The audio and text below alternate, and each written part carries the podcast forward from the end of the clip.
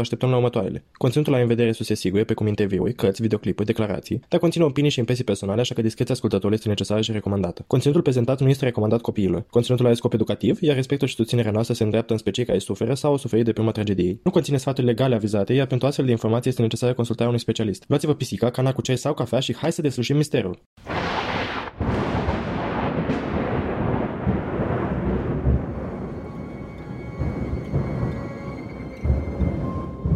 Toamna anului 2021, două pisici au început propriul lor podcast. Apoi au spus, pur, să se facă lumină în acest caz. Iar apoi am apărut noi, Cristina și Alex, pentru a transmite mai departe voința pisicească. Să ne facem așadar comozi și hai să vedem ce ne-au dus pisicile în această săptămână.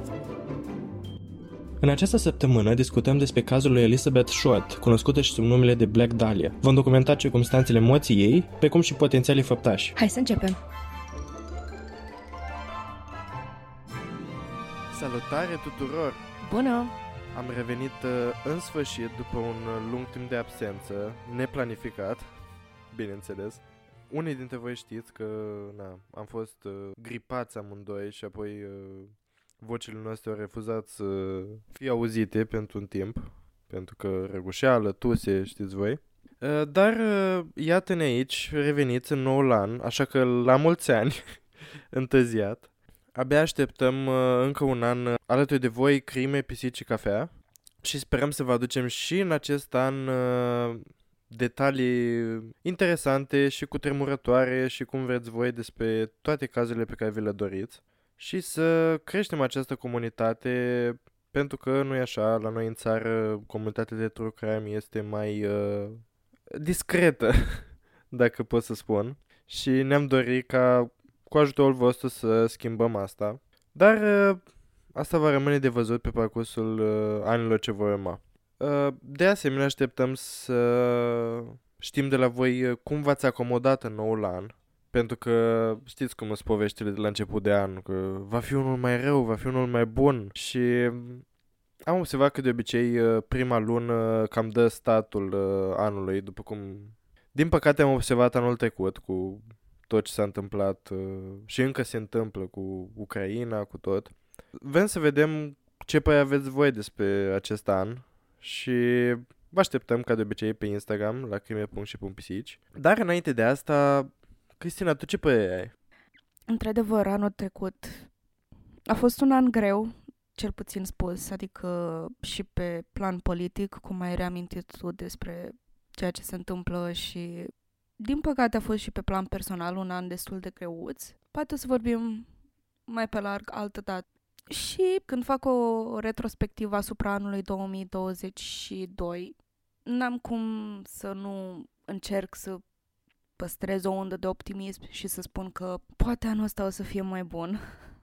Adică, categoric, s-au întâmplat lucruri bune în 2022, au venit oameni noi în viața noastră și pe podcast și au înflorit anumite relații personale. Shout tu Alexa pe care ați mai auzit aici pe podcast și sperăm că v-a plăcut ea, adică am- mi se pare că episodul cu ea a fost unul chiar foarte bun. Și pe de altă parte am, am devenit o bunicuță în toată regula, am învățat să croșetez, să tricotez și să fac toate chestiile astea care mă relaxează și uh, sunt niște lucruri mici pe care le voi lua de acum înainte din 2022 cu mine. Pentru clipă când ai spus că ai devenit bunicuță, m-am gândit că ai nepoței și m-am gândit ce am ratat. Nu, nu, nu, fără nepăței, fără nimic, doar, uh, doar comportamentul cu două pisici și uh, o creștere alarmantă de fire de tricotat din casă. Deci zici că e un, uh, un treasure hunt, așa, în fiecare colț al uh, camerelor văd așa câte un ghem de ață de diferite culori și undeva puse sub căți, sub haine, în dulap, pe pat. E foarte interesant pentru mine, pentru că am impresia că sunt într-un uh, continuu joc de a descoperi mai multe gheme de ață. Bine, și în același timp încerc să le țin departe de pisici pentru că le place prea mult să se joace cu ele și încep să le mestece și să le mănânce și asta este rău pentru pisici. Și încerc să le țin departe de, de gheme de asta, probabil le și ascund peste tot prin casă, pentru că oricum le găsesc. Este imposibil ca dragul nostru câlț să nu le găsească. Și cam asta e, again, lucruri mici pe care le o să le iau în 2023 și simt că anul ăsta, again, n-am n-am de ales decât să am o undă de optimism și să spun că anul ăsta o să fie mai bun decât anul trecut și cum avem și noi lucruri plănuite și schimbări mari de făcut, um, este, este, este timpul să fie anul nostru. Whatever that means. Um, și pe plan de podcast, uh, sperăm să funcționeze planurile pe care ne le-am propus categoric uh, îmi doresc să ajungem în punctul în care să creștem puțin mai mult comunitatea și să ajungem într-un anumit punct în care îmi doresc să fiu mi-aș fi dorit să-l împlinesc în anul 2022, dar într-adevăr era o ambiție destul de mare.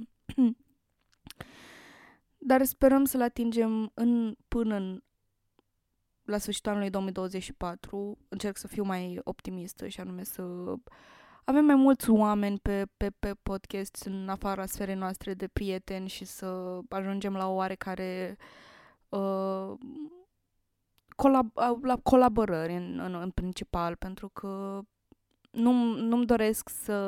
Îmi doresc de altfel să și răspândesc puțin plaja de subiecte și anume mai mult să facem eseuri audio. V-am zis că eseuri video și au ieșit eseuri audio pentru că trebuie să-mi amintesc că este un podcast la urmă urmei. Despre mm, mai mult partea nevăzută a true crime-ului, adică dincolo de serial în, uh, criminale în serie și crime și dispariții și răpiri și toate lucrurile astea oribile. Vreau oarecum să extind plaja de subiecte și pe Uh, după cum am mai abordat uh, subiecte din istoria întunecată a lumii și lucruri pe care le cunoaștem mai puțin și lucruri pe care probabil nu sunt atât de cunoscute prin istoria pe care am învățat-o în școli. Și categoric e o misiune pe care aș dori eu să o continui în, în anii viitori. Desigur că aceste ținte se, se schimbă și se adaptează în funcție de nevoi și de evoluția dorințelor uh, care este naturală. Dar, indiferent de cât de mare vacanțele o să fie, să știți că suntem aici să stăm.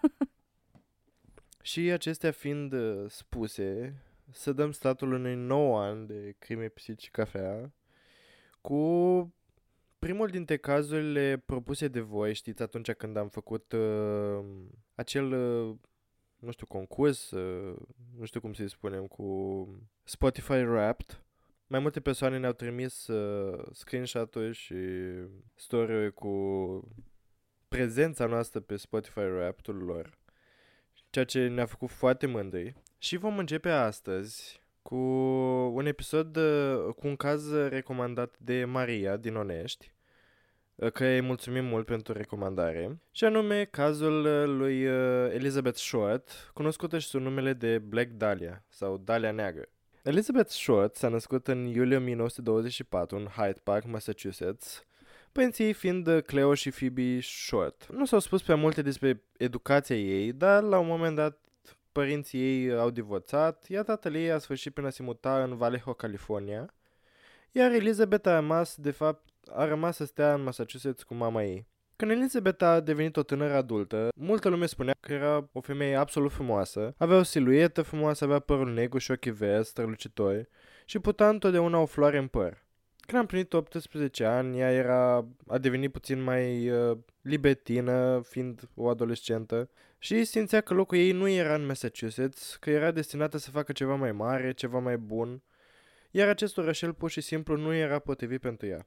Și a adus în schimb aminte că tatăl ei, Cleo, locuia în Vallejo, California. El locuia acolo și încă mai discuta cu fica lui spunându-i, hei, poate poți veni să locuiești cu mine cândva. Uh, el lucra pe șan- la șantierul naval și i-a spus, după cum am zis, că lui Elizabeth că putea să vină să locuiască cu el.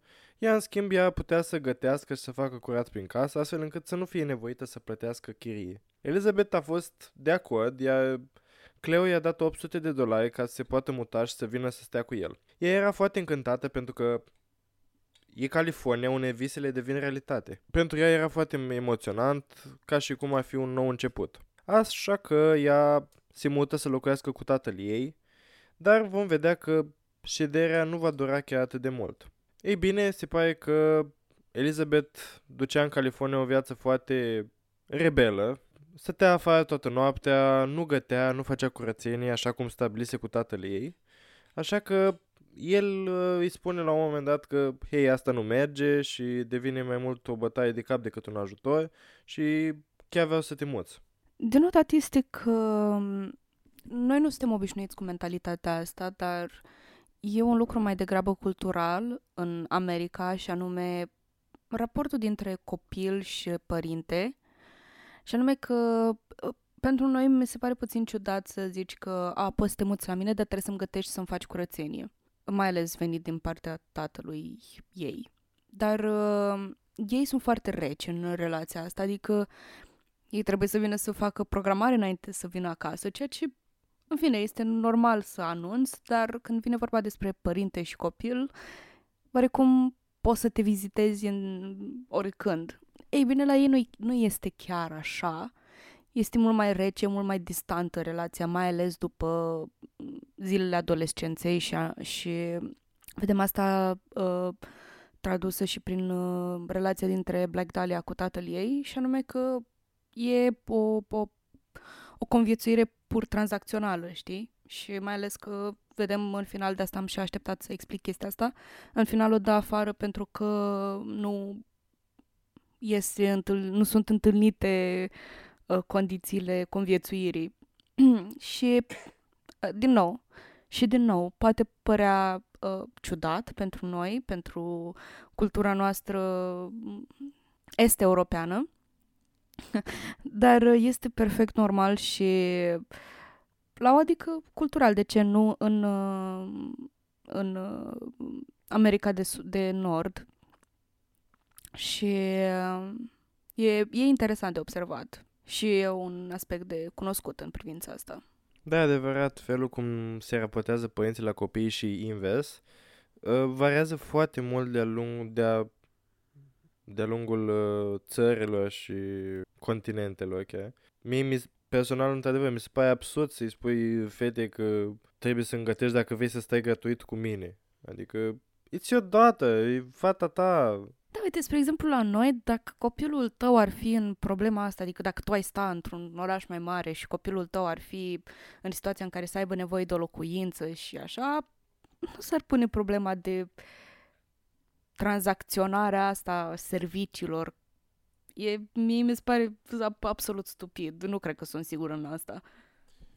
Nu știu, mie mi se pare că chestia asta pe care a făcut-o tatăl ei e, e puțin profitorie, pentru că, dar pe de altă parte, ok, pe atunci suntem în 1950, da?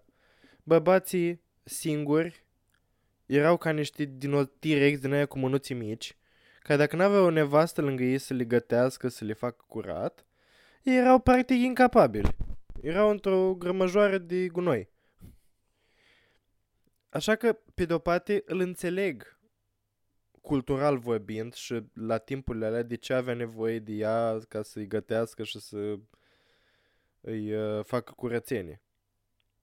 Da, da, asta nu scuză faptul că el făcea o, practic o șantaja cu chestia asta ca să stea în California.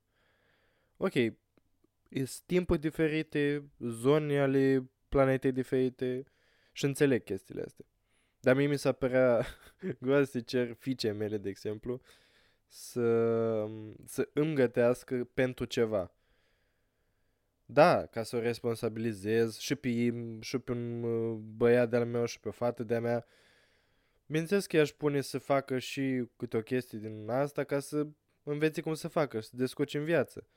Dar nu pentru mine ca să am eu mai mult timp de, nu știu, sta la o bere la un meci sau nu știu. Da, plus că Putem să vorbim despre free labor, despre munca gratuită, adică să stai, să faci curat în casă și să mai și gătești. E o grămadă de muncă, adică nu o faci să zic că ți ia jumătate de oră și apoi termine. E o muncă constantă, că mizeria se face în continuu, trebuie să ștergi praful, trebuie să ștergi pe jos. În fine, nu trebuie să vă spun exact uh, ceea ce implică o mentenanță de casă. Și plus, peste asta trebuie să faci și mâncare, lucruri care sunt făcute de obicei de persoane pe care le angajezi, cu mult mai mulți bani decât probabil ar costa o chirie în California. Adică dacă e să raportăm o servitoare, adică o servitoare, o menajeră și, în fine, persoane care prestează astfel de servicii în California cu o chirie în California, mm, nu știu dacă prețul este chiar chiar echitabil. Plus că, din nou, trag o linie între comportamentul, uh, uh, aspectul cultural al nostru și uh, cel nord-american. La noi, gen, mătușile se oferă să țină în chirie gratuit nepoții și bunici la fel și așa mai departe și mi se pare incredibil, sincer, atitudinea asta doar așa, as a point. Suntem în general o nație foarte ospitalieră, mai ales cu persoanele care împătășesc același sânge cu noi. Fie că le-am cunoscut vreodată, fie că nu. Dar, în general, vorba ta, mătuși, nași, na, care în altă parte nici pe care unii nu-și cunosc nașii și mătușile. La noi sunt aici, în viața noastră și ne ajută și poate că e mai ușor așa. Dar, uh, din păcate, pentru Elizabeth nu stăteau lucrurile așa, așa că la cererea tatălui ei și-a împachetat lucrurile și s-a mutat.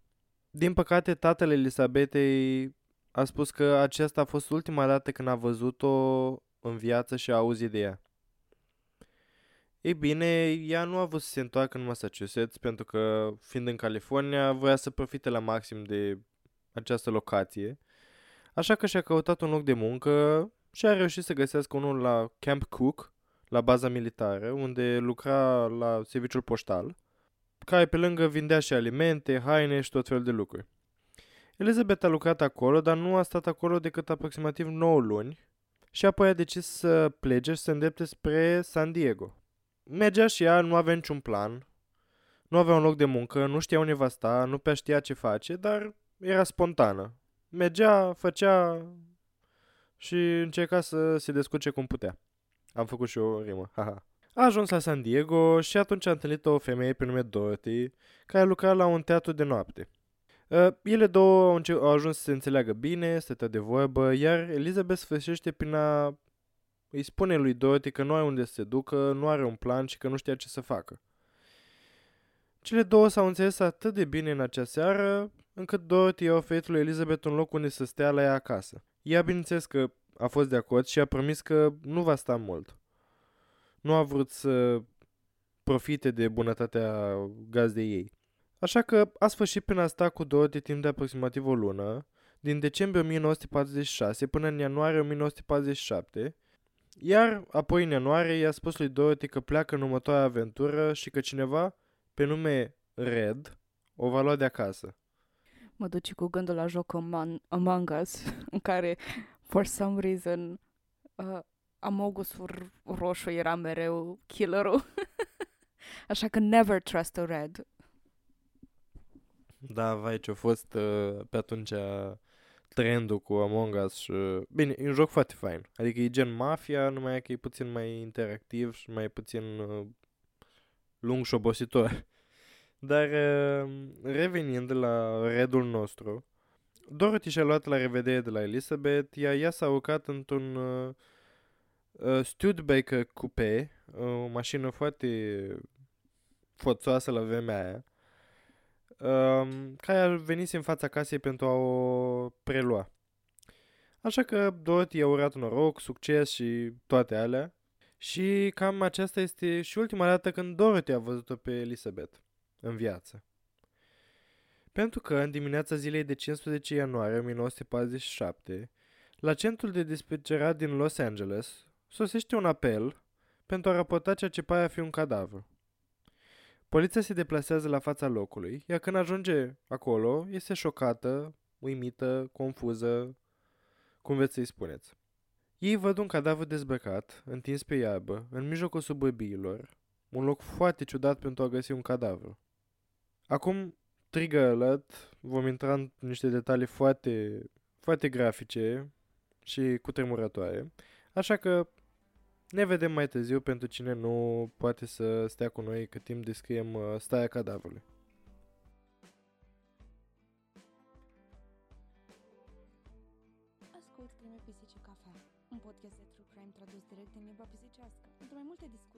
Momente petrecute cu gazdele noastre Pric și Câlți, vă așteptăm pe Instagram și pe TikTok la crime.și.pisici.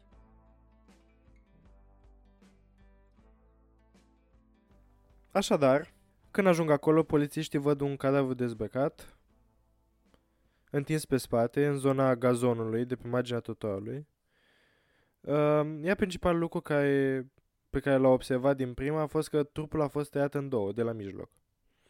Nu au găsit niciun act de identificare, așa că la momentul respectiv s-au referit la ea doar ca fiind uh, Jane Doe, o, o necunoscută.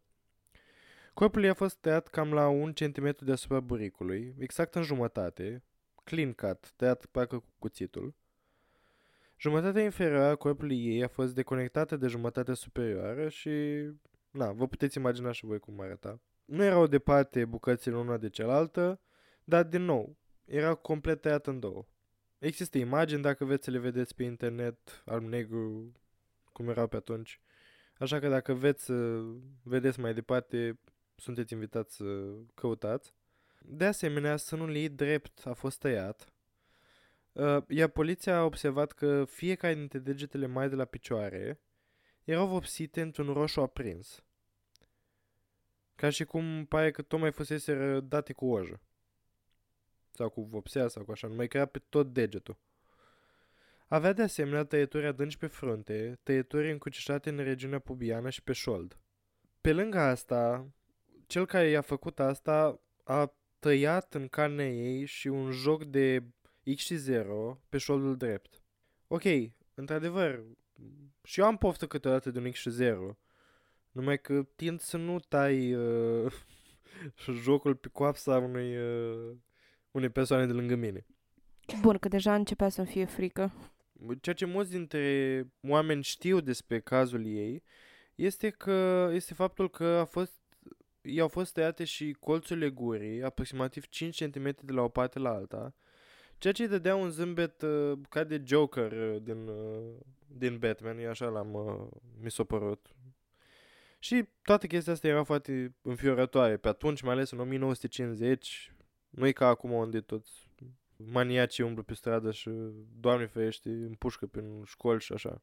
Era puțin mai, na, mai ales într-o suburbie a orașului, nu era ceva ce vezi în fiecare zi.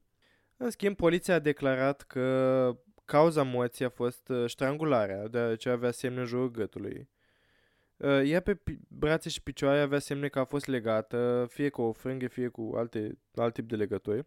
De asemenea, ea a observat că trupul Elizabetei a fost întins cu fața în jos pentru o perioadă lungă de timp după moarte, din cauza lividității ei de pe partea din față. Știți, când uh, ești după moarte întins pe o parte, tot sângele na, se duce în partea de mai de jos. Și în partea care rămâne la suprafață, mai sus, na, se pierde sângele. Și lucru ciudat era că nu era nicio picătură de sânge în jurul corpului și nici corpul nu avea mult sânge. Nu era sânge la locul crimei, corpul ei nu avea sânge, nu era nicio pată de sânge pe iarbă, pe trotuar, nicăieri. Asta e, na, oarecum ciudat, pentru că a fost tăiat în două, deci ar fi trebuit să fie sânge. Așadar, corpul ei a fost golit complet de tot sângele, ceea ce, din nou, e foarte înfiorător. Na, poliția nu prea avea piste pe care să meargă de aici, avea un cadavru misterios, așa că au decis să o contacteze pe femeia care a sunat la 911, la serviciile de urgență. Na, poate au văzut ceva. Pentru că nu e așa, trebuie să încep de undeva. Așa că a trecut o aproximativ o săptămână până când poliția a reușit să dea de urma persoanei care a sunat, o femeie pe nume Miss Bessinger. Domnișoara Bessinger a spus că ieșise la plimbare cu fica ei mică și că se ducea la magazinul de pantofi. Și, na, se plimbau, își vedeau de treaba lui, iar ea a văzut ceea ce părea a fi un cadavru întins în iarbă. La început a crezut că trupul era fals, pentru că era extrem de palid, arăta ca un manechin, dar a speriat-o suficient de tare încât s-a dus la cea mai apropiată casă, a întrebat dacă poate împrumuta un telefon și a sunat la dispecerat. Domnișoara Bessinger a spus că nu s-a mai întors la locul crimei după aceea, pentru că nu a avut ca fetița ei să vadă un posibil cadavru și na, înțelegeți. Dar nu a reieșit mai lucru din această informație. Odată ce cadavrul necunoscut i-a ajuns la medicul legist, au putut lua amprentele și să le treacă prin sistemul lor pentru a vedea dacă pot obține o identificare și din fericire au găsit o potrivire și au reușit să identifice cadavrul ca fiind cel al lui Elizabeth Short. Nu știu, mi se pare Los Angelesul anilor 1950 uh, cam la fel de bine dotat uh, în ceea ce privește baza de amprente și tot, uh, cam cu noi în vreo 10 ani de acum încolo.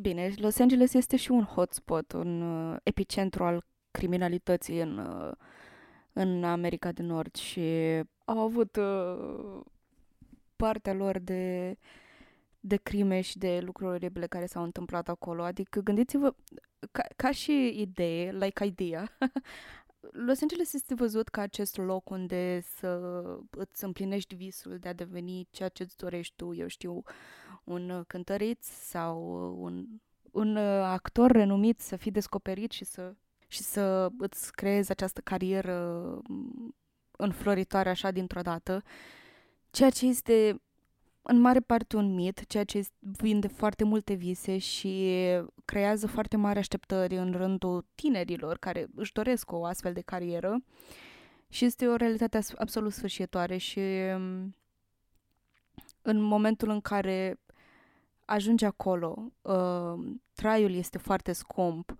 și ai aceste vise în bagaj pe care care pot deveni realitate numai dacă se întâmplă dă noroc peste tine și să se întâmple, atunci ca să supraviețuiești uh, și după ce îți dai seama că lucrurile nu stau chiar așa cum ai crezut, din păcate este un motiv. Nu zic că este motivul principal sau ceva de genul, dar este un motiv pentru care uh, se creează acest uh, această vulnerabilitate a omului și poate deveni cele mai oribile lucruri, plus că astfel pot deveni și, pe de altă parte, cele mai potrivite victime. Eu știu, când spui că ești un fotograf, nu știu de care, sau un, uh, un uh, producător uh, renumit, fără ca persoana aia să știe sau să te cunoască sau să facă un, o verificare înainte să aibă încredere în tine, poți deveni și victima potrivită pentru uh,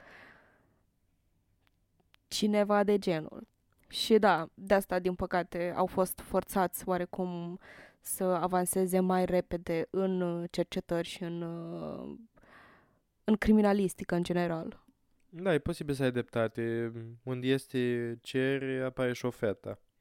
Un mod pragmatic de a opune, dar da. Acestui caz i-a ajutat uh, dezvoltarea bazei de amprente din Los Angeles Așa că poliția a identificat-o pe Elizabeth Short și a reușit să localizeze pe tatăl lui Elizabeth Cleo. Ea s-a dus la el acasă și, na, în general, acesta e cel mai mare coșmar unui părinte. Poliția vine să te informeze că copilul tău a fost ucis și tăiat în două și toate alea. Când a apărut poliția, Cleo a răspuns la ușă, doar că era beat și furios. Așa că poliția i-a spus că au găsit cadavrul fiicei sale, iar Cleo a spus că nu dădea doi bani pe faptul că fica lui a fost ucisă și găsită așa și că nu voia să meargă la biroul medicului legist nici măcar pentru a identifica cadavru. Și asta a fost cam tot. Really? ok, înțeleg că erai beat și furios și probabil nu te-ai simțit trădat când a plecat uh, și te-a părăsit. Dar măi, fică ta. Dar, în fine, poliția a contactat-o pe mama lui Elizabeth, care se afla tot în Massachusetts pe atunci și ca imediat ce a primit vestea, și-a luat un bilet și a zburat direct la Los Angeles cât de repede a putut. Între timp, polițiștii se duc să o găsească pe Dorothy, femeia cu care Elizabeth stătuse în ultima lună și jumătate. o găsesc și o întreabă dacă știe ceva care să-i ajute în acest caz, iar Dorothy le spune că un bărbat a luat-o de acasă într-un Studebaker coupe și că îl cheamă Red. Roșu, na. Dar asta a fost o informație suficientă pentru ei. Poliția reușește să obțină numele tipului Red și apoi detectează și mașina. Am, ei au început să caute în toate motelurile din zona San Diego, iar când, aj- când au ajuns la motelul din uh, Pacific Beach, aveau înregistrări care arătau că un oaspete care s-a cazat pe 19 decembrie la motel conducea un Studebaker Coupe din 1939. Uh, numele oaspetelui care s-a cazat era Robert Manley. Poliția l-a căutat pe acest tip și a văzut dacă poate găsi o imagine cu el, o fotografie și a găsit. A luat poze, i-au adus-o lui Dorothy și au întrebat-o dacă acesta e bărbatul pe care l-a văzut în dimineața plecării lui Elizabeth. Iar Dorothy a spus că da, el este. Ei, vă dați seama, foarte bucuroși. O să rezolvăm un mister. Uh, poliția încearcă să afle unde este Robert, ce face și îi face între timp și o mică verificare a trecutului său, dar vede că locuia în South Beach, California, era căsătorit, avea o soție și lucra ca, inginer de, ca agent de vânzări. Uh, dar vede și că pe 17 ianuarie, la doar două zile după crimă, a plecat la San Francisco cu un tip pe nume Harry. Poliția a localizat mai întâi locul unde locuia Robert, iar apoi și-a dat seama că acesta era plecat din oraș cu acest Harry, așa că s-au dus la casa lui Harry, dar nu era nimeni acasă. Au aruncat o privire în garaj și ghici ciupercă ce au găsit. Un Studebaker coupe din 1939 lui Robert și atunci poliția a crezut că piesele chiar se pun cap la cap. Uh, iar ei au încredere că aceștia sunt oamenii lor, așa că așteaptă în fața casei lui Harry în speranța că cei doi vor apărea. Ei bine, poliția a ajuns să stea acolo timp de două zile. Două zile au trecut și pe 19 ianuarie în sfârșit au apărut cei doi uh, bărbăței. Uh, poliția îl ia pe Robert în custodie, îl arestează și îi percheționează mașina. I-au pus, tot felul de, i-au pus tot felul de întrebări și au făcut două teste poligraf pe care Robert le-a trecut. Nu aveau nimic împotriva lui, așa că a fost eliberat. Uh, presa, bineînțeles că a pus mâna pe storyline, pe poveste și au apărut titluri cum că o tânără frumoasă ucisă și tăiată în două. Adică oamenii erau obsedați și se întrebau ce s-ar fi putut întâmpla. Na, opinia publică a început să lucreze și toți au devenit mici detectivi, cum se întâmplă în majoritatea cazurilor mediatizate, știți cum era și la noi cu Elodia și cu tot. S-au făcut ani de emisiune pe seama săracei fete moarte. Dar uh, s-a dispărut în film. Nu știu dacă până la urmă s-a găsit, uh, s-a dovedit clar că era ea moartă.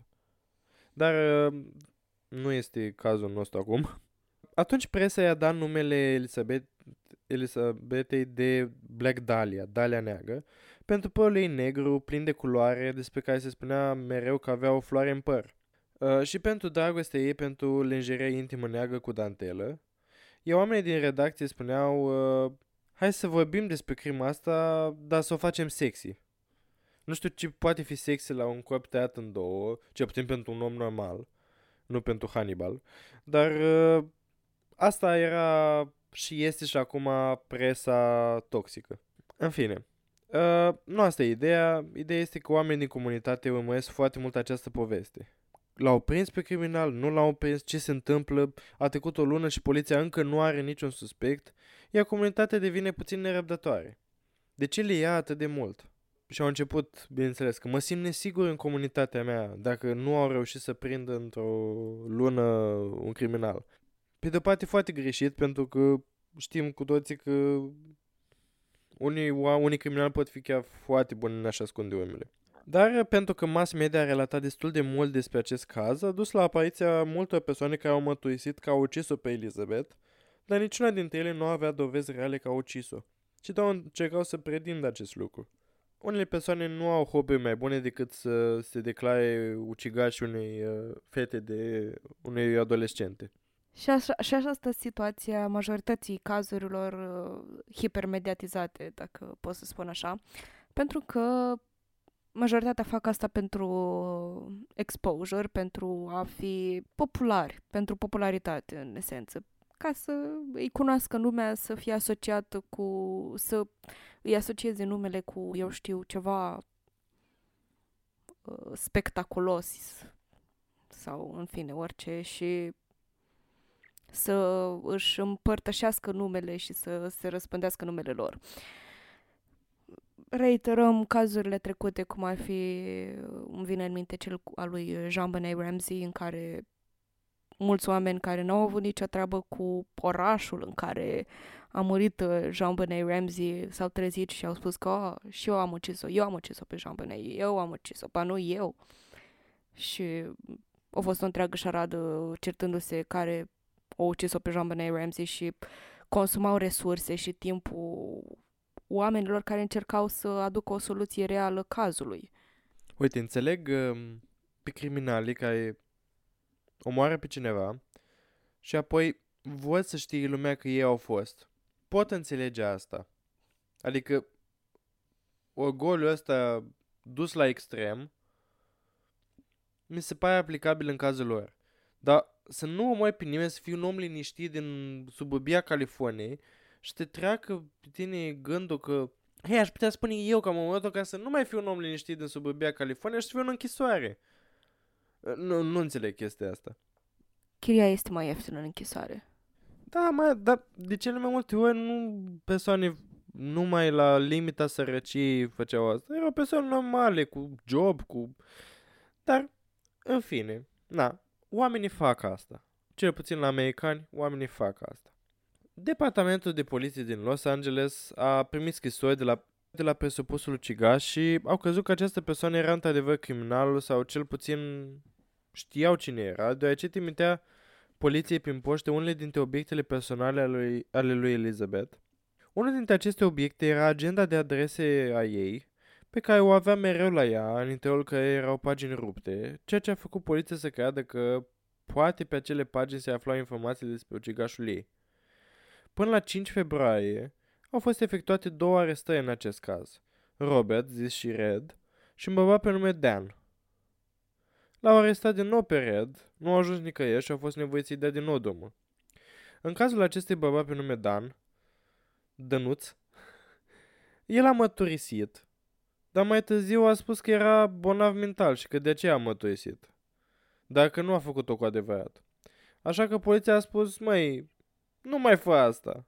Adică, na, eu spus că nu-i frumos ce faci. nu știu, ceva de genul. Da, oamenii măturiseau în stânga și în dreapta, dar niciunul dintre ei nu era de fapt criminalul, iar asta nu face decât să irosească timpul tuturor și să facă lucrurile și mai confuze.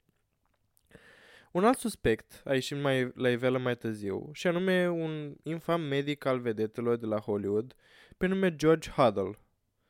Prietenul lui George au recunoscut pozele din ziua cu Elizabeth și au spus Hmm, o cunosc pe fata asta. Așa că a fost dat un pont poliției că Elizabeth s-a întâlnit pentru scurt timp cu George.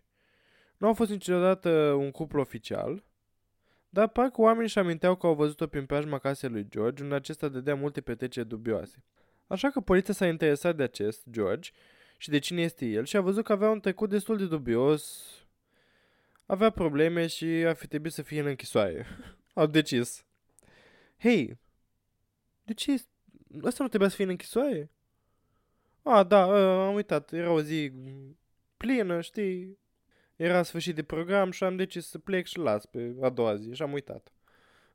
Deci paie, paie fix așa. În fine, acest medic a fost acuzat că și-a abuzat sexual fica, care avea doar 14 ani, și care a fost lăsată însărcinată tot de acesta.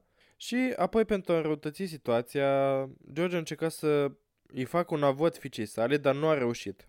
Îți dai seama, medic să fii, să nu reușești să-ți avotezi, ne... să-ți avotezi fica. Da, în fine, nu a reușit. A decis să dea copilul spre adopție. Acum a existat un întâi proces, dar în cele din urmă a fost achitat și a fost lăsat să plece. Nu așa? Pentru că era un medic bărbat alb din acea perioadă. Da, și ăștia nu permiteau în închisoare. Astfel, George a devenit un suspect destul de puternic, iar poliția se gândea din nou că ăsta e omul nostru, dar trebuia să obțină o mătoiesire. George era bogat, plin de bani, știau că nu va fi ușor să obțină ceva de la el, pentru că nu va mătoisi. Oamenii bogați își țin gura închisă, orice a fi, își iau un avocat și tac. Dar la un moment dat, poliția îi pune microfoane în casă și ascultă conversațiile zilnice.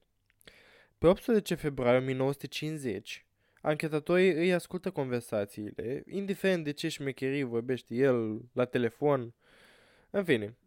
Și la un moment dat, în jurul lui 20-30 seara, uh, vorbește la telefon și se aude o femeie țipând, iar două minute mai târziu se aude din nou o femeie țipând. Acum s-a observat că o femeie nu a mai fost auzită în casă după ora 18.50 și această femeie nu a participat la nicio conversație și nu s-a mai auzit de ea până în momentul în care a scos cele două țipete. Așa că poliția merge, la, merge în casă și intră înăuntru pentru a verifica lucrurile, pentru a vedea ce se întâmplă și apoi pleacă, negăsind nimic. După ce poliția pleacă, îl aud pe George cum dă un telefon și îi spune ceva de genul pune o penă pe față și acopere o copătură. Apoi, după ce trece ceva timp, îl aud pe George spunând, presupunând că eu am ucis-o pe Dalia Neagră, nu a putea dovedi asta. Acum nu mai pot vorbi cu secretara mea pentru că e moartă. Secretarul lui George de atunci tocmai murise din cauza unei supradoze, așa că, na, și asta era sumbru. Din nou, totul din jurul lui era foarte dubios.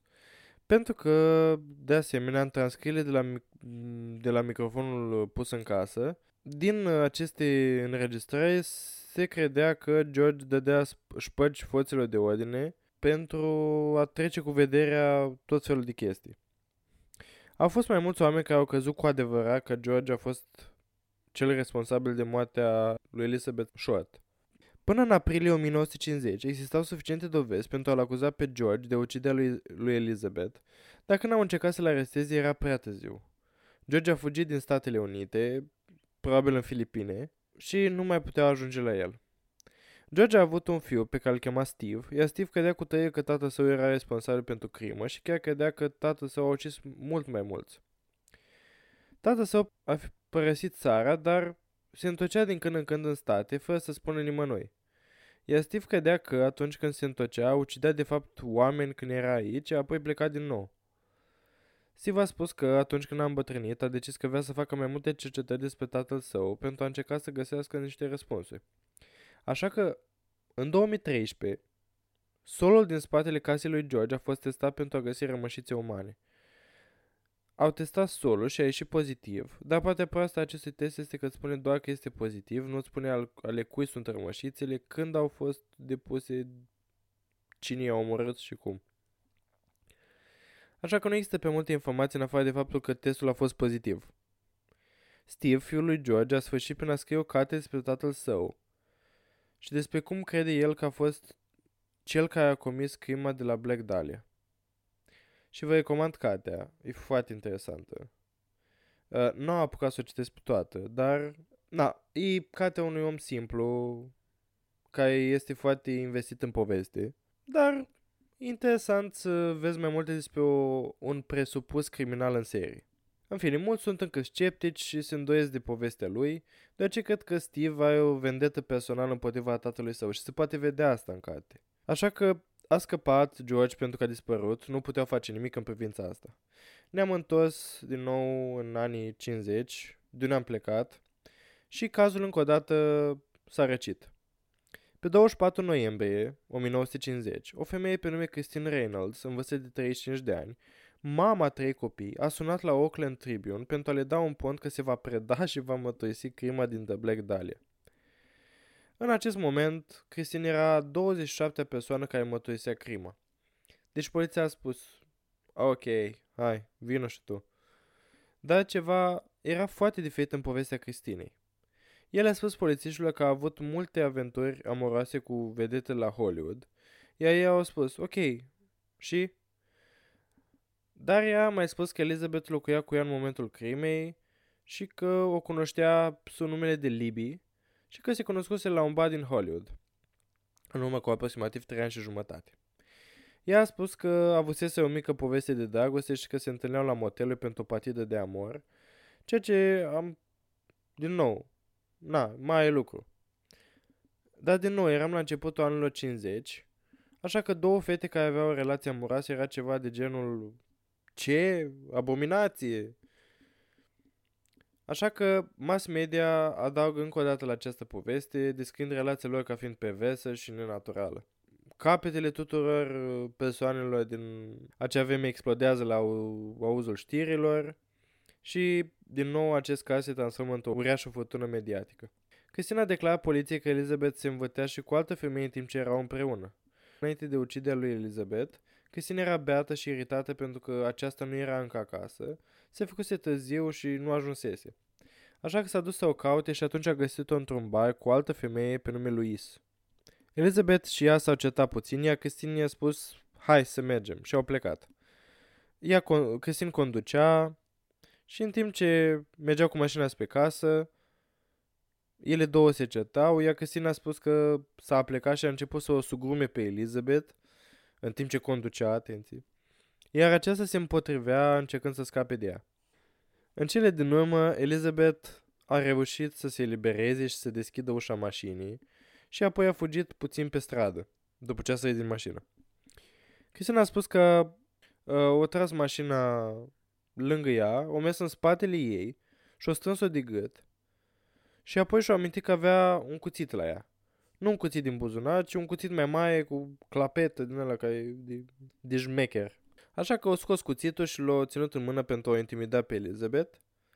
Și ea le spune polițiștilor că a uitat complet că avea cuțitul în mână pentru că băuse whisky. Și apoi a început parcă să o înjunghe, dar nu și amintește că a înjunghiat-o.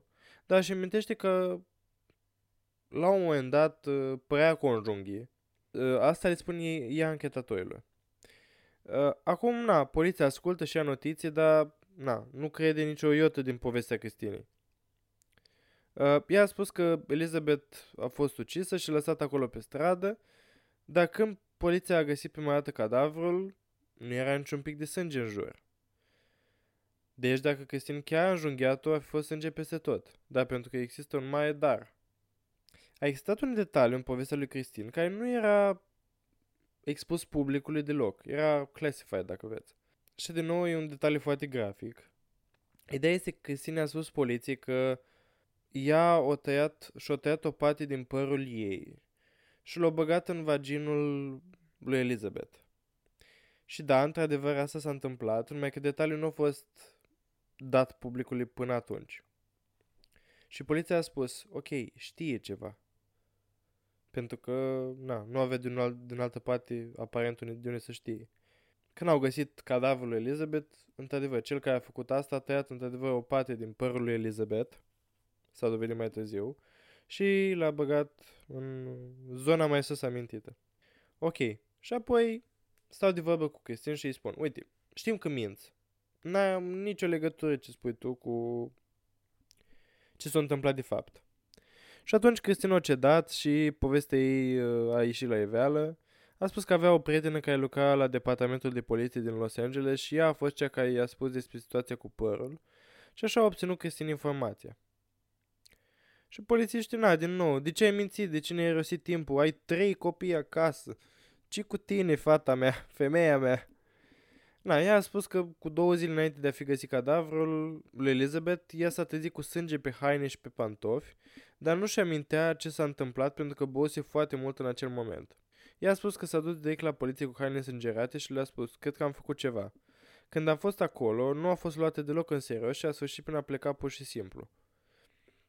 Ea a crezut că probabil a omorât pe cineva, ea crede că pe Elizabeth și a avut să verifice asta. Ea a spus că s-a luptat cu adevărat cu acest lucru și ca și cum ar fi... Na.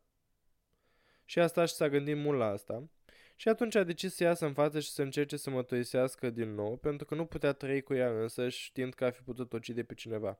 Na, apoi, na, te-ai fi așteptat ca poliția să se ducă la persoana care i-a dat pontul Cristinei cu părul și nu să o ancheteze pe ea, să încearcă să încerce să afle mai multe, dar fiind din poliție, totul a fost uh, oarecum ușamalizat.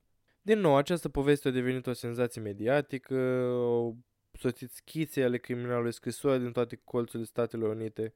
care își arătau sprijinul sau interesul pentru acest caz. Tot în 1950, un potet robot a ajuns la unul dintre departamentele de poliție din Carolina de Nord și a un desen pe care scria ucigașul Dalia, căutați-l pe acest om. Și a un fel de desen al unui bărbat. Departamentul de poliție a trimis schița la cei din Los Angeles și... Na, e un desen destul de cute. Ideea este că arată exact ca George. Îl puteți vedea desenul găsit pe, pe internet. Arată exact ca George Huddle. În timp ce Oribila crimă a lui Elizabeth Short rămâne încă nerezolvată până în ziua de astăzi.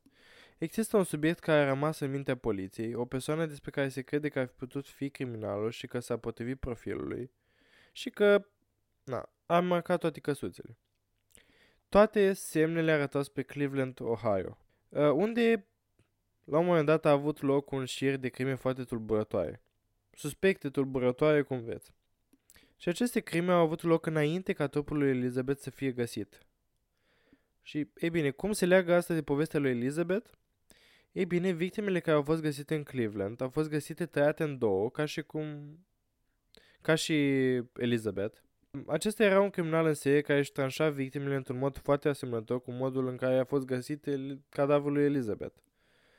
El a devenit cunoscut sub numele de ucigașul de tosuri din, uh, tosuri din Cleveland, dar acesta s-a mutat la un moment dat în vest, unde se crede că Black Dahlia ar fi putut fi ultima sa crimă. Uh, Bine, acum sunt multe teorii fan-made, uh, cum că, bine, una cum că cine joacă X și 0 singur? Deci există oarecum posibilitatea să mai fost alt criminal, uh, să fost două persoane la, la locul faptei. Dar, în fine, acesta este cazul lui Elizabeth Short, zisă și Black Dahlia. Din păcate, este o crimă nerezolvată. Până în ziua de astăzi, ea, criminalul nu a fost găsit.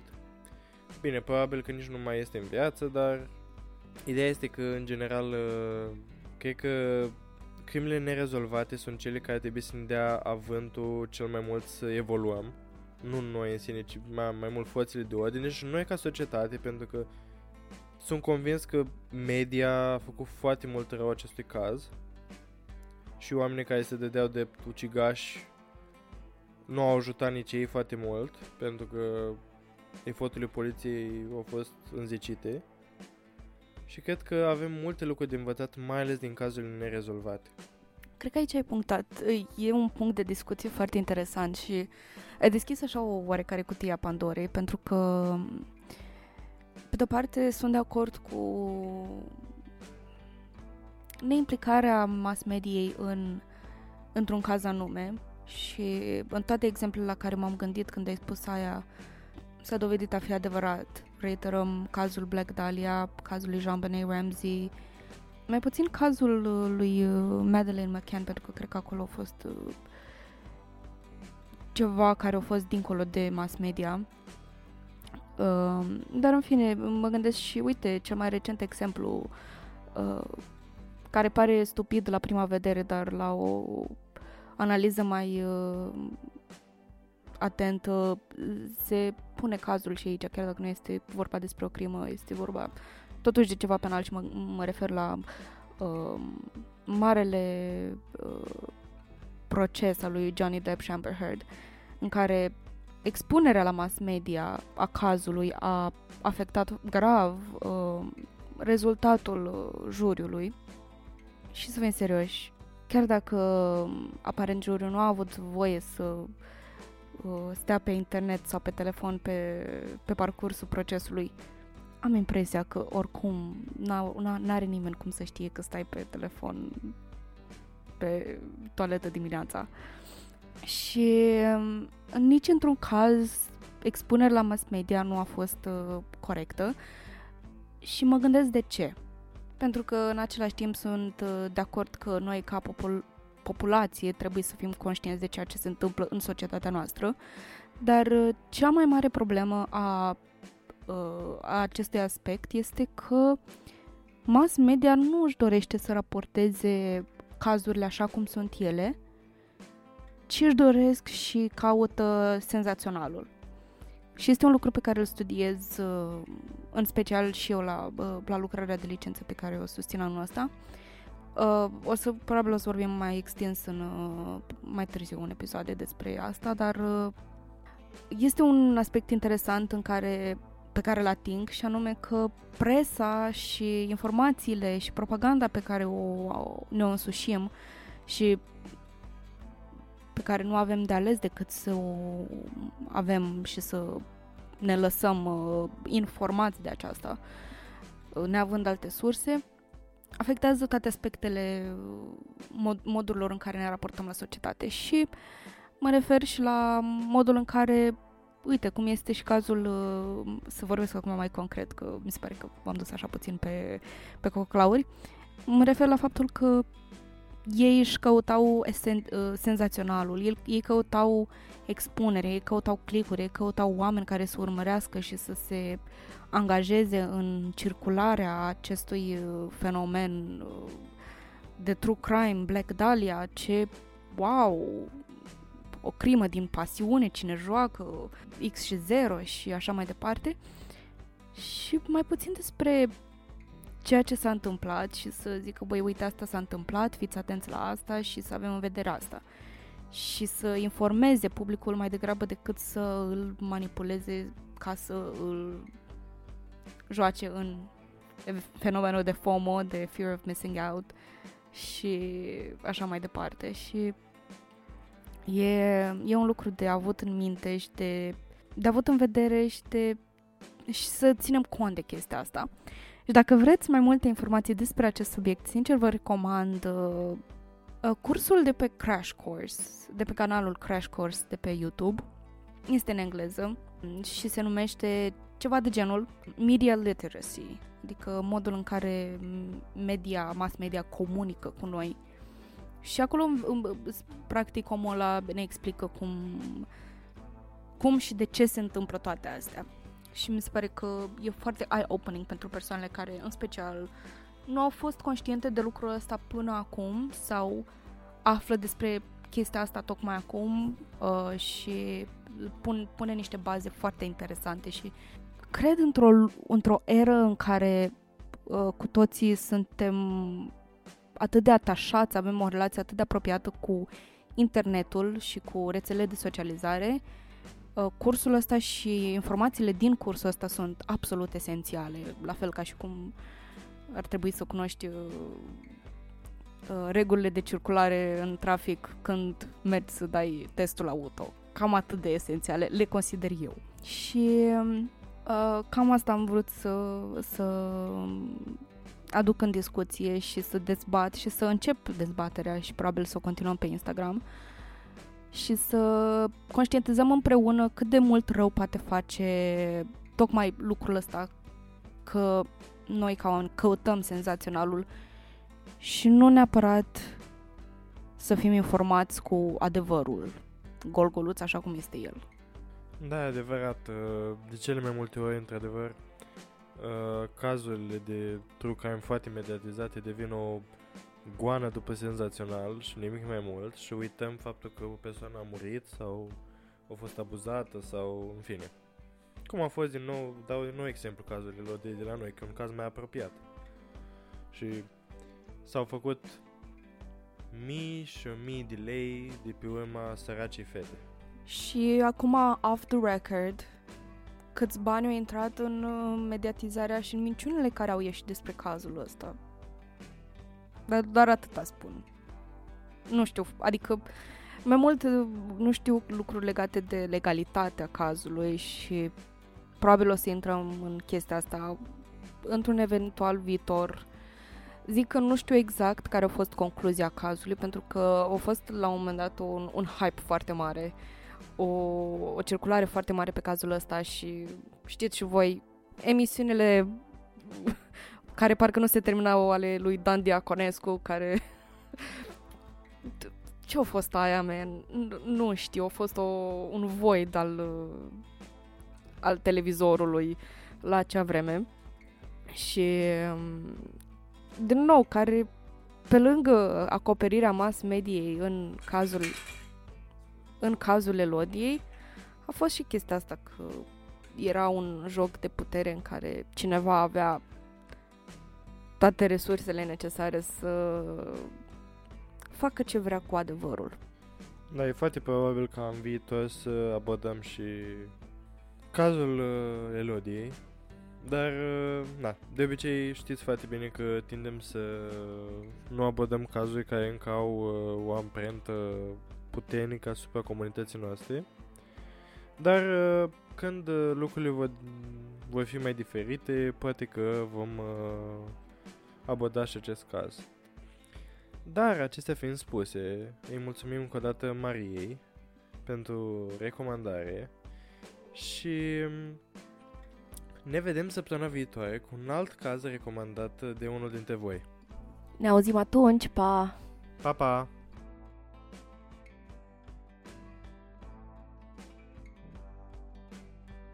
Acest podcast a fost înregistrat sub atenta îndrumare a gazelor noastre, pric și câlți. Nimic din toate astea nu ar fi fost posibil fără prezența lor.